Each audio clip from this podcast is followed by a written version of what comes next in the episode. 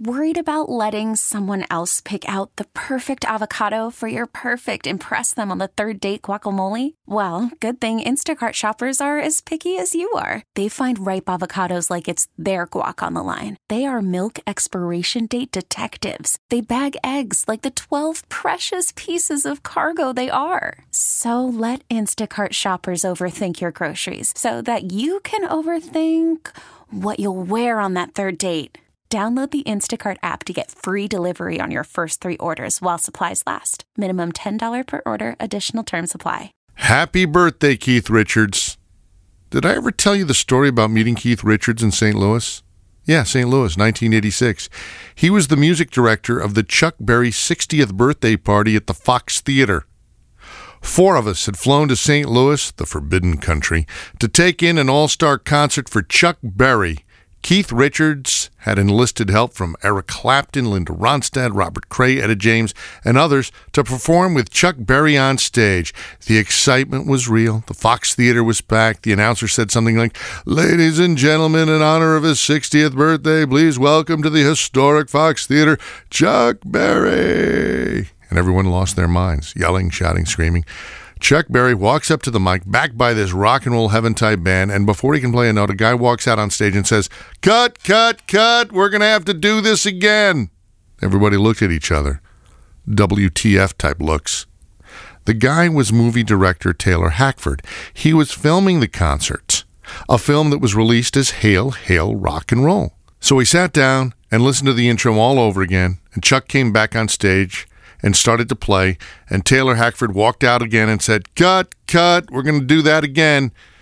And when he sensed the public's unease, he explained, Hey, we're doing a movie here, and there are going to be a lot of interruptions. As it turns out, there were lots of interruptions, and it turned what should have been one of the great concerts of our lives into one of the worst. Later, much later, back at our hotel room, we commiserated with strong drinks.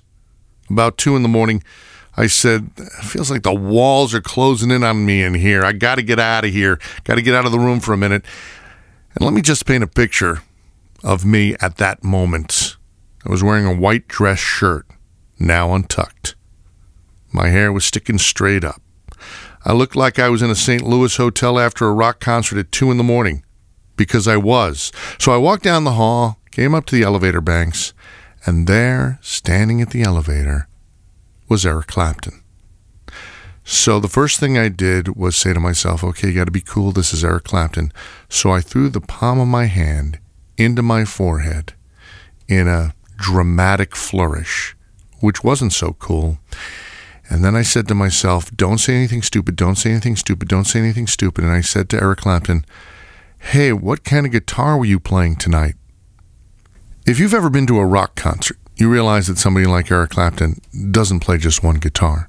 So it was kind of a stupid question. He played 140 different guitars, but he was very polite as he pressed the elevator button, hoping the elevator would come and take him away from this deranged individual he'd encountered at two in the morning.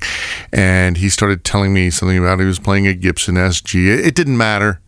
It all sounded like Swahili to me at that hour of the night. The elevator came mercifully. He got in and went down. I walk back to the hotel room. My three friends are in there, and I say, I just saw Eric Clapton at the elevator banks. And they said, well, they used a lot of profanity, but they essentially said, Get out of here. You didn't see Eric Clapton. Eric Clapton was not You're out of your mind. I go, No, I saw Eric Clapton. No, you didn't. So I sat down I had another strong drink. A little while later, I say, Okay, guys, I got to clear my head. I got I got to walk around a little bit. So I'm going back out in the hall. So I go out in the hall and I walk down the hall and I see two guys walking towards me. Uh, one guy has a bandana and he's got a bottle of Jack Daniels. The other guy I don't recognize. But the guy with the bottle of Jack Daniels is Keith Richards. And at that moment in my life, I am at a stage of, well, I'm so uninhibited at that moment that I just lock step with Keith Richards and this other guy. And I'm walking next to him. I'm saying, Keith, you got to do me just one favor. You just got to do me one favor. You see that hotel door that's open down there? You just got to walk in, walk out. Just walk down there, walk in, walk out. You just got to walk in, walk out. That's all you got to do. Just walk in, walk out. Some guys in there might lose it. Keith Richards doesn't say anything to me. He continues down the hall, opens the door, walks in the middle of our hotel room, and says, Don't lose it. turns around, walks out. I walk in the hotel room and say, I suppose I didn't see Keith Richards either. That's the only time I met Keith Richards. Happy birthday, Keith.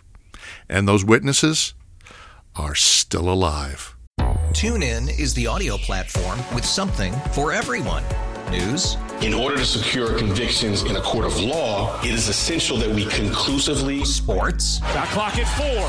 Doncic. The step back three. You bet. Music. You set my world on fire. Yes. And even podcasts. Whatever you love, hear it right here on TuneIn. Go to tunein.com or download the TuneIn app to start listening.